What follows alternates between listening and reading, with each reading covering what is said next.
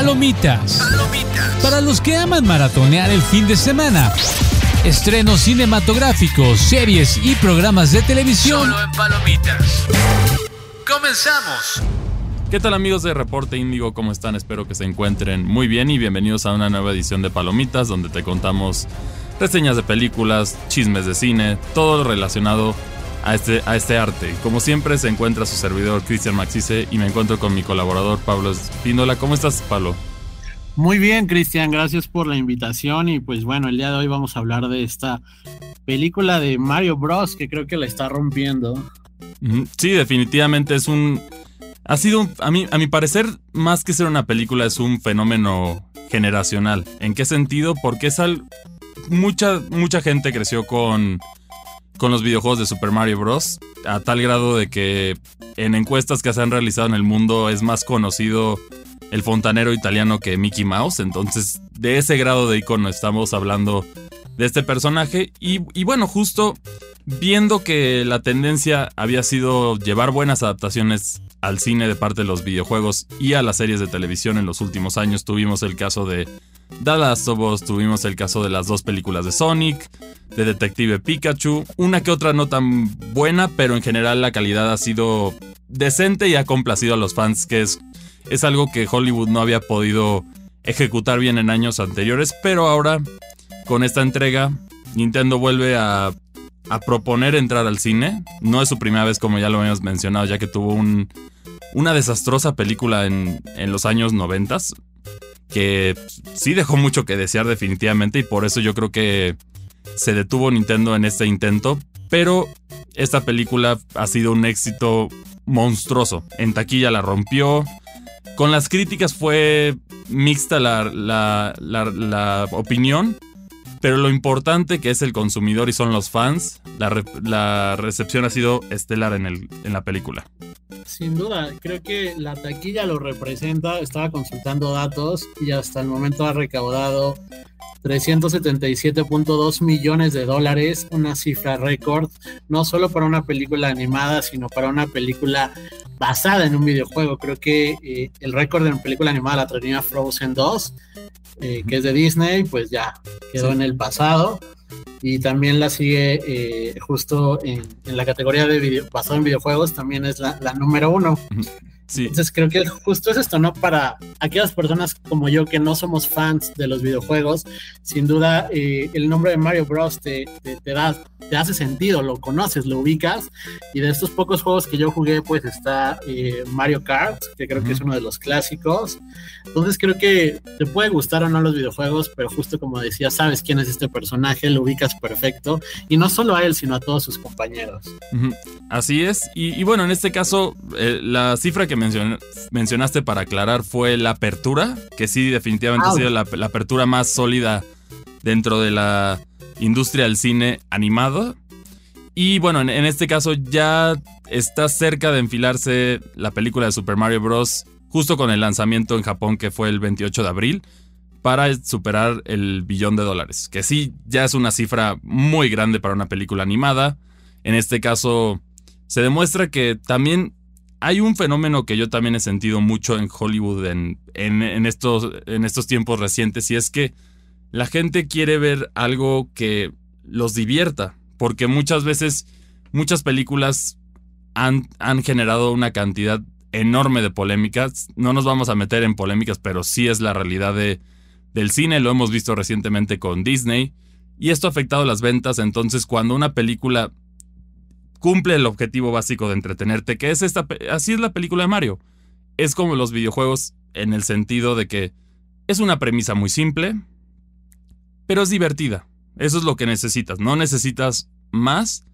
Y yo creo que la película de Mario Bros, pese a que algunas críticas decían que era demasiado simple o tenía detalles de machismo por la canción de Bowser, que de eso vamos a hablar en un rato, al final es una película que todos pueden disfrutar, los niños van a disfrutar, los fanáticos de los videojuegos van a disfrutar y los papás van a estar contentos viendo a sus pequeños divertirse con esta película. Entonces, aquí es simple, es simple, la respuesta es simple, la película tenía que ser lo que necesitaba hacer, porque si le agregas más historia quizá perdería la esencia de Mario y por eso el creador de Mario, justo Shigeru Miyamoto-san, se, quedó enfocado en, crear esta película para que fuera ad hoc a su visión del, del videojuego. Entonces, por eso yo creo que resonó con tanta gente. Justo lo que decías tú de que es una premisa eh, simple y divertida.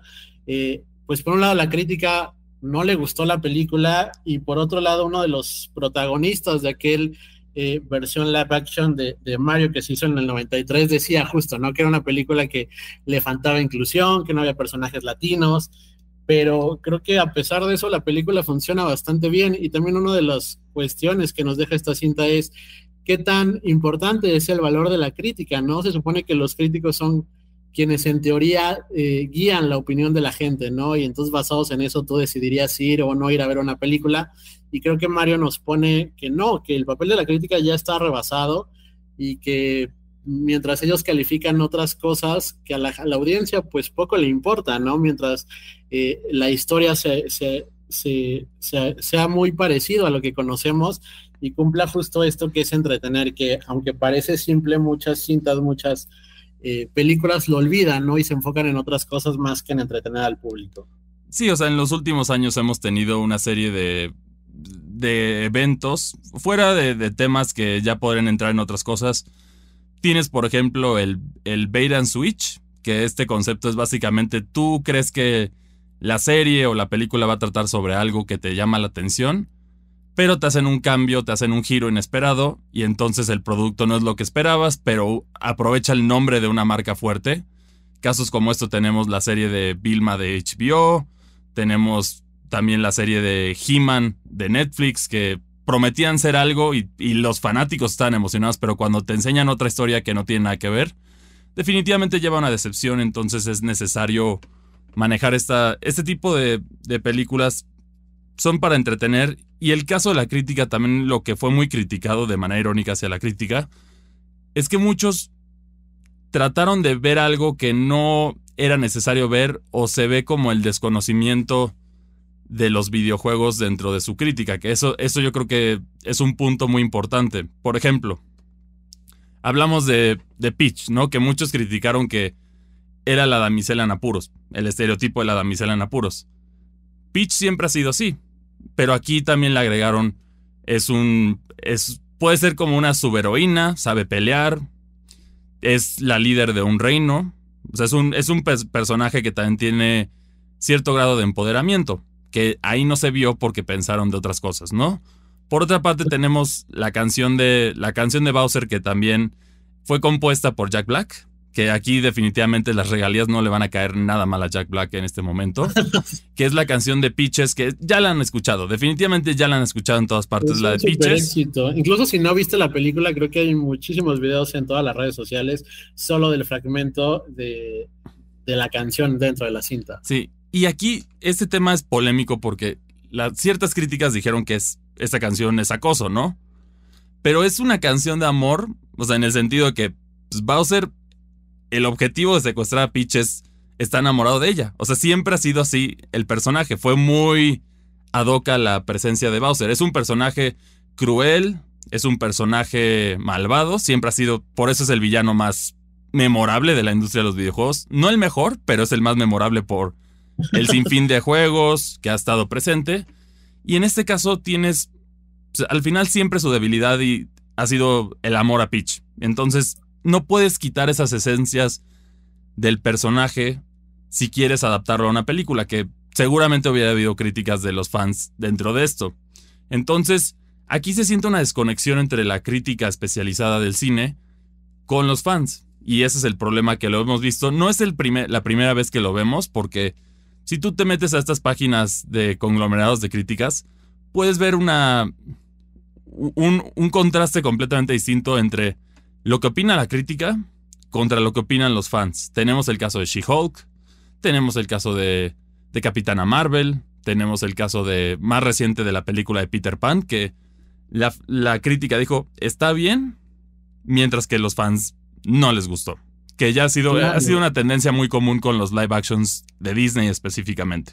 Pero me parece que aquí el, contraste es súper grande, ¿no? O sea, se, se auguraba que fuera un fracaso total esta cinta y resultó que es todo lo contrario, ¿no? Es un éxito más allá del cine creo que incluso va a impactar en las ventas de los videojuegos o incluso va a servir para que nuevas eh, jóvenes audiencias se enamoren de los videojuegos, se enamoren de estos personajes.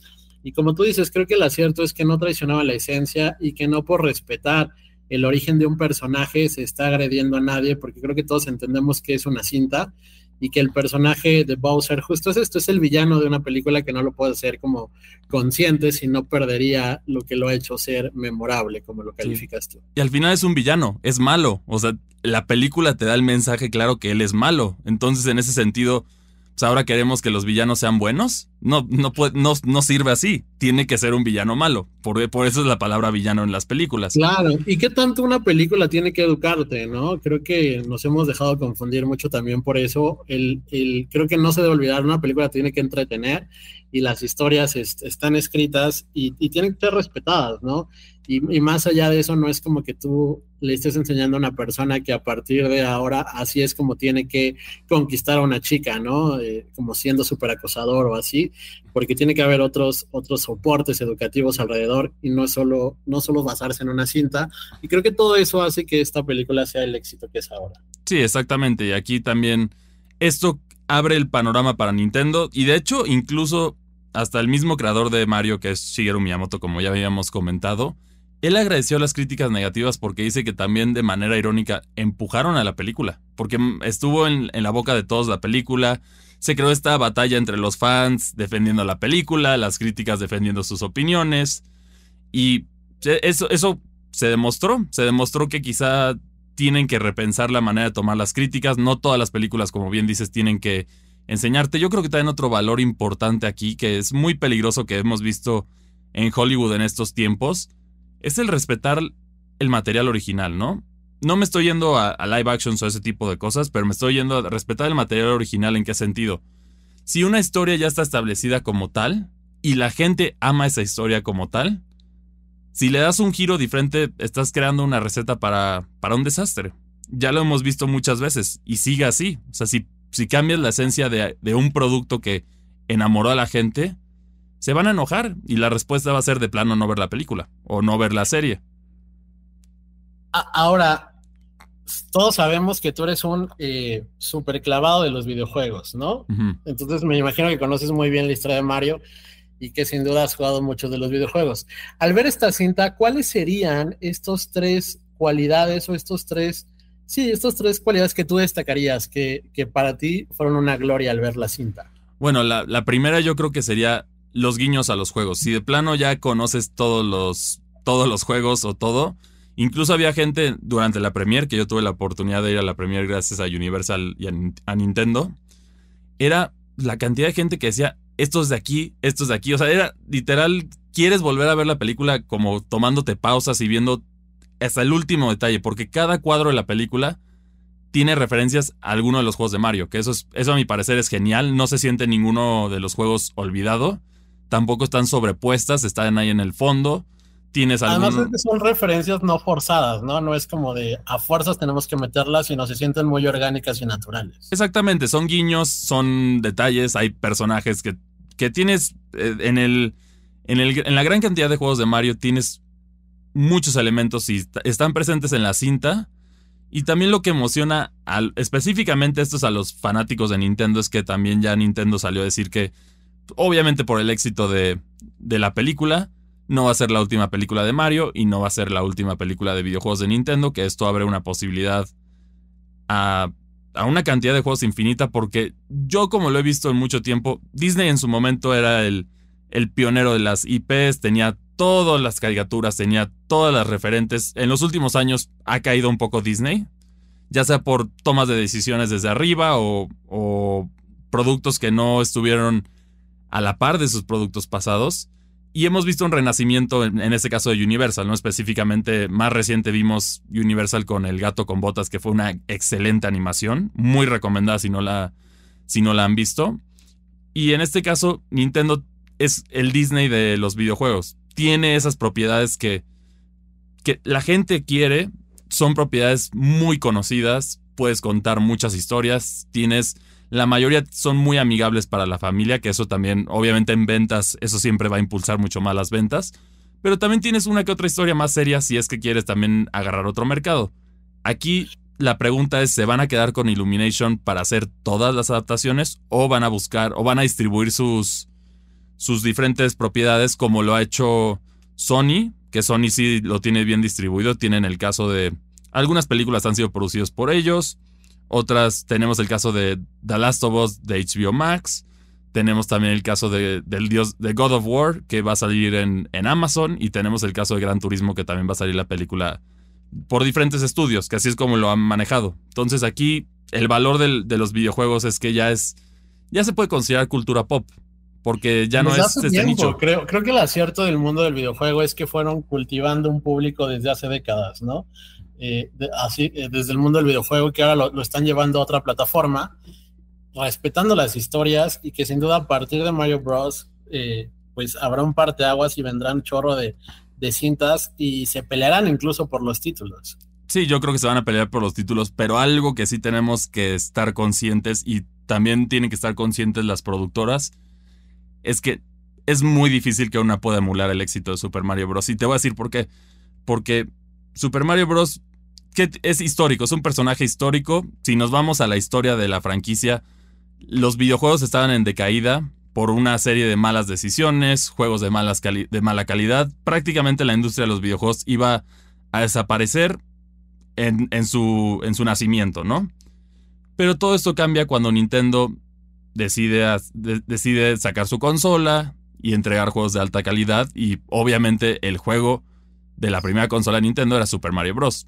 Y de ahí pues, el resto es historia se volvió la cara de los videojuegos, Mario salvó la industria, es la cara de los videojuegos como digo, es el personaje más reconocido, y por esto es muy difícil emular el éxito que no estoy negando que las otras van a tener éxito, que seguramente lo van a tener si, si solo vemos las ventas de sus juegos, pero es muy difícil emular ese nivel de éxito por el simple hecho de que ya fue Mario. Sin duda, creo que no se va a repetir esto, pero sí va a abrir camino para que otras cintas pues alcancen, si no este éxito, sí un éxito un poco pues aplaudible, ¿no? Y, creo que se pueden explotar muchos personajes. El mundo de Mario es enorme. Digo, tú lo conoces mejor que nadie. Entonces creo que, que habrá eh, subtramas que seguramente la gente ya espera con ansias. Sí, ya, eh, bueno, tramas como tales es la misma narrativa en la mayoría de los juegos. Bowser secuestra a Peach, el objetivo de Mario es rescatarla. Entonces, en tramas en ese sentido no hay mucho, pero ahí pueden entrar pero ¿no crees que puedan eh, surgir nuevas? Digo, creo que justo eso que tú cuentas, pues es muy simple, funciona muy bien en una cinta, pero estarlo viendo ya en una tras otra, pues sí, yo creo que se volvería tedioso, ¿no? Entonces, ¿podría jugar el ingenio una parte importante en esto o se quedarían solo con eso? Yo creo que sería más enfocarse hacia los spin-offs, hacia otras historias. Por ejemplo, tuvimos al final de la película, tuvimos un teaser de un personaje que estuvo ausente, entre comillas, de, dentro de la película que, además se siente que es muy querido. Podría, podría decir que es el segundo más querido, ¿no? ¿O tú qué piensas? No, creo que, bueno, los hermanos Mario son los más queridos, pero sí entra dentro de, yo creo que los cinco. Yoshi, ¿no? Digo, después de Mario, por lo menos a mí que no soy fan de los videojuegos, sería como el segundo que ubico muy bien. Sí, y bueno, ya sabemos, de acuerdo al teaser que está al final de la película, pues sabemos que efectivamente va a haber una secuela y algo va a estar relacionado con Yoshi, habrá que ver cómo lo manejan, pero tienes una serie de historias y como digo, no es la única franquicia de Nintendo que se puede adaptar. Entonces, en ese sentido, yo creo que estamos viendo un fenómeno que voy a decir lo específico, es el, el cine de los superhéroes está terminando su popularidad gracias a, a, de plano malas decisiones o el hecho de que ya, por ejemplo, en el, en el MCU, el universo cinematográfico de Marvel, pues ya están llegando, como que ya la liga ya la están estirando demasiado, ya es difícil poder seguir con ese proyecto yo creo que culminó de manera buena en justo en, en Avengers Endgame y la calidad de las producciones entre cada una de ellas ha sido variada. Ha habido una que otra buena, pero la mayoría ha sido tirándole más a decente o más abajo. Que bueno, también. Creo esa franquicia ya está muerta desde hace mucho tiempo, ¿no? Me parece justo que ya es una liga súper estirada y justo cuando llegan presidentes como Mario, pues vienen a ser refrescantes, ¿no? Porque no es lo mismo que que veníamos viendo décadas atrás, entonces me parece que que justo llega a refrescar la industria de, estas historias fantásticas, en las que además es bien triste que pase esto porque este año Disney cumple o está celebrando sus 100 años y parece que todos los éxitos son de su competencia y no de ellos. Sí, la única esperanza que yo le veo a Disney sinceramente en este año es Wish, que habrá que ver finalmente después de cuántos años hay una animación original que se ve interesante de Disney que no ha estado plagada de polémicas por y la razón de que no está plagada de polémicas es porque es una historia original. Ese, es el principio de, esta película. No hemos, solo hemos visto un pequeño teaser de Wish, pero es yo creo que la única tirada porque Elements de Pixar habrá que ver cómo le va. No creo que sea un éxito tan grande en taquilla, mientras esperamos las inevitables secuelas que van a llegar de Pixar. Ya sabemos, por ejemplo, incluso creo que Pixar ya murió, ¿no? Me parece que las últimas historias no han tenido el éxito que en su momento tuvo Toy Story o que tuvo eh, Ratatouille, Monster Inc. Monster Inc. es de Pixar, sí, ¿verdad? Sí, sí, sí, prácticamente aquí. La última, yo creo que superproducción exitosa fue justo Inside Out, que fue, bueno, intensamente para aquellos que la vieron en español, que hablaba, tocaba temáticas de emociones y esto y algo que siempre vale la pena balancear o destacar en estas películas de Pixar que las hacía mágicas, era el hecho de que tenía con, era una película para niños, eso sí lo sabemos, pero las historias podían ser profundas y podían ser disfrutables para los adultos también. Ese era el nicho de, de Pixar, pero recientemente, es que no sé, ha habido, es complicado o es polémico lo que voy a decir, pero esta guerra de ideologías en Hollywood ha, yo creo que ha mermado la calidad de las producciones en el sentido de que se enfocan más en, en tener estas palomitas que que en una buena narrativa. No, no, han sabido tener un balance, porque si bien creo que es necesaria la inclusión y, podríamos dar mil argumentos, tiene que estar mezclado con el entretenimiento. Creo que la inclusión no tiene que ser ni forzada ni aburrida. Puede ser una inclusión orgánica, como la vida misma, ¿no? Sí, o, Entonces creo que justo ahí han fallado un poco. Y creo que es una de las ventajas de Mario, que es una cosa multigeneracional, es simple, no pide no pide que pienses o sobrepienses cosas, solo que te rías y te diviertas. Y es una historia que sigue conquistando, o sea que no solo, si bien es para los niños, digo, yo llevé a mi sobrina de 5 años y, le encantó, pero también es para aquella gente de 60 o para los de 40 que, que, crecieron con Mario, ¿no? Entonces es, es una apuesta multigeneracional que de repente no pasa lo mismo con otras cintas animadas. Sí, que es algo que tenemos que aprender, no tienen que tener un mensaje o una lección, pueden tocar temas profundos, pero hay que, hay que separarlo. Por eso es lo, que vemos. Yo digo que en estos, ¿qué quieres? De, del año pasado a este, las tres mejores animaciones, películas animadas que han salido es definitivamente Pinocho de, de Guillermo el Toro, El gato con botas de Universal, que sí también fue una excelente película, toca temas más serios, toca el tema de la muerte, tiene un trastorno más profundo y también tiene una historia bastante divertida y genial. Y en este caso Super Mario porque necesitaba hacer lo que necesitaba hacer Mario en el momento que vivimos en Hollywood. Que es, yo creo que también va a dar un parteaguas en el sentido de, de, de, los, de la dirección de estas películas, ¿no? Porque como tú y yo estamos de acuerdo, la inclusión es buena. Eso sí estamos a favor.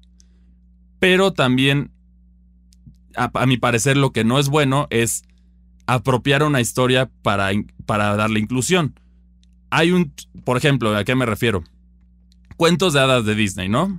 O lo hemos visto en, en muchos diferentes fenómenos. Por ejemplo, The Witcher en Netflix. Tenemos se podría considerar apropiación cultural, puede ir de las dos maneras, no solo cuenta para un grupo de personas, ¿de acuerdo? Ok. Entonces, si estamos hablando de The Witcher, es cultura eslávica es folclore eslávico, o eslavo, perdón, en este caso. Entonces se tiene que respetar ese material. Si vamos a hacer historias, el mundo está lleno de folclore increíble, no importa el país, todos tienen su folclore. Hay que adaptar eso. Esas historias nuevas con inclusión se sienten bien porque se justifica la inclusión y te van a contar una nueva historia que es lo que la gente quiere. No quieren que simplemente hagas lo mismo que ya hiciste, pero nada más le cambies ciertas cosas por inclusión. Que eso es lo que a mi parecer es lo que ya tiene un poquito harta la gente en, en el cine, ¿no? Yo creo que justo eso, los refritos ya cansaron, o es como siento que no están arriesgando, es como, ah, esta historia fue exitosa en su momento y ahorita estamos como en una cosa de, de esta frase que como todo tiempo antiguo fue mejor. Entonces, pues le apuestan a la nostalgia, ¿no? No solo en, en, el cine, en la televisión lo podemos ver con series que, que, están volviendo a hacer, o en la televisión mexicana, que lo hemos visto mucho, mucho tiempo, en los libros. Creo que es esta cosa de apelar al pasado, porque tenemos la creencia de que fue mejor que lo que estamos viviendo. Si bien creo que sí tendrían que apostarle a nuevas historias, eh, no sé, yo creo que siempre es bueno retocar historias pasadas, como para hacerles el respeto. No sé, es mi opinión. En este caso funciona respetar la esencia, funciona respetar eh, de alguna forma la audiencia, que es quien creció con Super Mario. Sí, y, y bueno, o sea, regresando a este tema que menciono, por ejemplo, tenemos el caso de la sirenita que es muy polémico, ¿no? Tenemos muchas vertientes de dónde hablar, pero en este caso, una, pues, eh, la elección de la actriz eso no afecta a mi parecer. Es una sirena, no es, no es, un, no es un ser real, entonces ahí puede, puede ser lo que sea. Pero a la vez tenemos, por ejemplo, el cuento es danés, eso lo sabemos, el cuento es danés. Entonces ahí tienes, te vas creando un mundo alrededor de Dinamarca, que es, es, es el origen de la historia de la sirenita. La realeza debería de ser de origen danés, a mi parecer, en este caso. Aquí es cuando empiezan a entrar los debates y también los refritos o cambiar la historia. Algunas de las canciones de, la sirenita original de Disney son consideradas ofensivas hoy, por diferentes factores. Otra vez entrando, por ejemplo, a lo de la canción de Bésala es acoso de acuerdo a los nuevos estándares, ¿no? Pero pierdes la esencia de la película. O sea, ya, ya no es. Yo no creo que, sea, que la canción haya tenido esa intención. Yo creo que es una canción que empujaba un amor entre la sirenita y el, príncipe Eric. Entonces, es como ver, yo creo que es como encontrar algo donde no hay algo, ya sabes, eso es lo que yo siento con estas adaptaciones y lo más peligroso ahora que también ya vimos una nueva tendencia que también les voy a comentar de esto, que también es por, yo creo que también es como por lo que fue un éxito Mario que respetó el material base y, decidió no meterse en polémicas o en políticas o en todo lo demás, fue el caso de Cleopatra de Netflix, ¿no? Que ha comenzado una ola de debate bastante fuerte, porque una cosa, ya lo decíamos, una cosa es personajes ficticios, hacer inclusión, y otro es cambiar la historia, ¿no? Que ya hablar de documentales con diferentes detalles que es extremadamente polémico. El caso de Cleopatra es... Tiene sus... Cleopatra tiene orígenes mm, que son, se, pueden, se pueden encontrar de manera clara. Ella es griega, Macedonia. Esos son los orígenes de Cleopatra. Entonces, se tiene que respetar eso porque si no, entramos en un... Yo creo que en un juego peligroso que, que puede hacer que alteremos las historias nada más porque sí. O sea, bajo esa lógica, si ya puedo tener una Cleopatra que no es griega Macedonia, ¿qué, qué tendría, por ejemplo, tener un, un Porfirio Díaz asiático, un Martin Luther King europeo? Pues mira, no, no, si tú me lo preguntas, mi respuesta sincera sería no lo sé. No sé hasta qué punto tenemos que tocar o no las historias, hasta qué punto se tienen que respetar o no las historias. Porque al final del día las cintas son eso, ficción. No, por más que nos cuenten personajes reales, por más que veamos, si quieres saber historias, si quieres saber eh, de los personajes reales, pues las cintas no son la opción, no tienes libros. Pero si estás hablando. donde puedes. Pero si vas a una cinta es para divertirte. Entonces, yo no sé hasta qué punto tenemos que respetar o cambiar o no cambiar. No lo sé. Yo creo que mientras al final del día películas, videojuegos, libros, pinturas terminan siendo arte y mientras el público conecte con ellas, eh, eh, más allá de si quién está o quién hace o, cómo lo cambiaron o qué quitaron o qué pusieron, mientras haya esta conexión entre público y obra, como la está viendo con Mario, creo que eh, ese es el acierto, buscar que la gente conecte con tu historia, buscar con la gente que vea, que lo que visualmente vea sea hermoso y conecte y respete. Entonces, no lo sé, no sé si hay una fórmula porque podemos hablar de historias que se cambiaron, que han sido un éxito, historias que se respetaron y fueron un fracaso.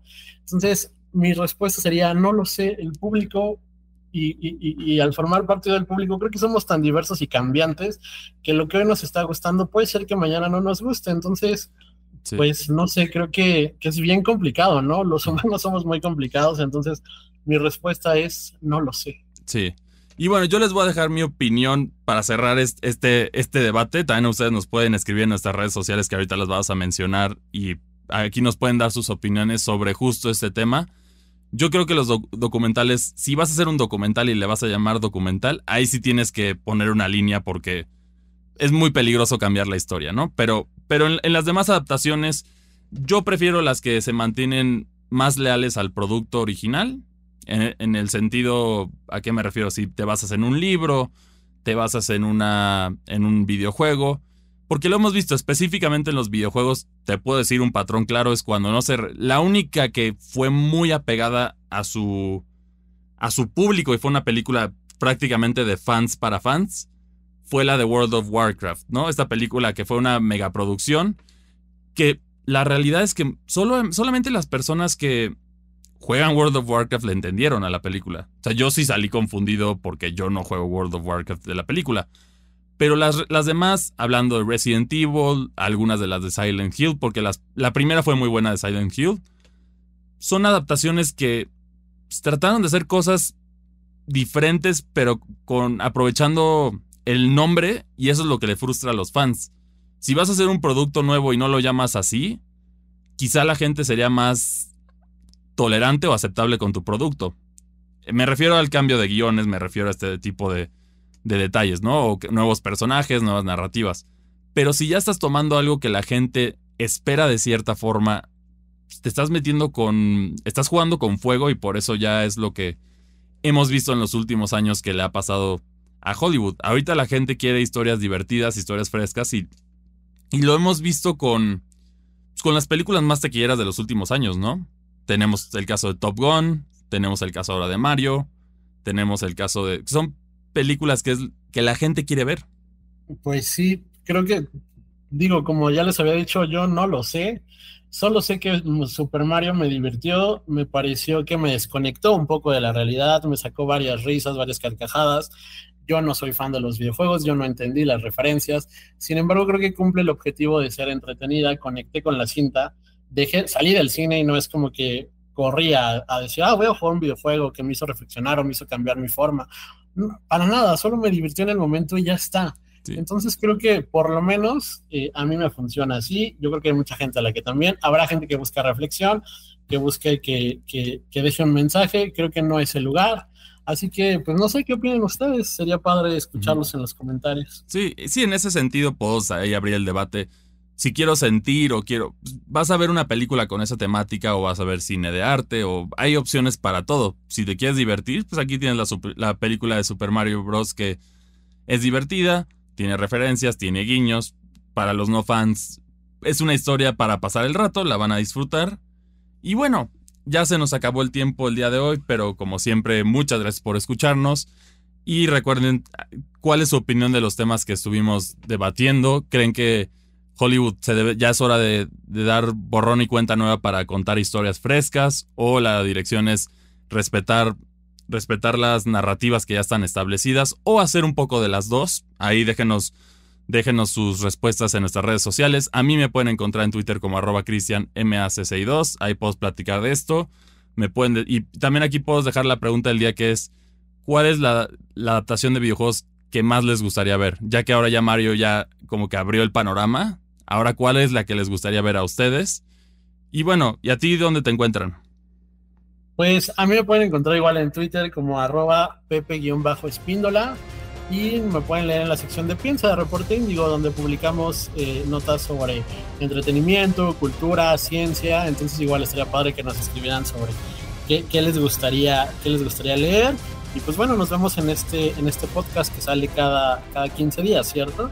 así es. Y, y, bueno, muchísimas gracias por, por acompañarnos y nos escuchamos hasta la próxima. Cuídate mucho, Cristian. Gracias por el espacio. Hasta pronto. Hasta pronto. Palomitas. Palomitas. Una producción de Locura FM y Reporte Índigo. Cut, cut, cut, cut, cut, cut, cut, cut. That's a fucking joke, right?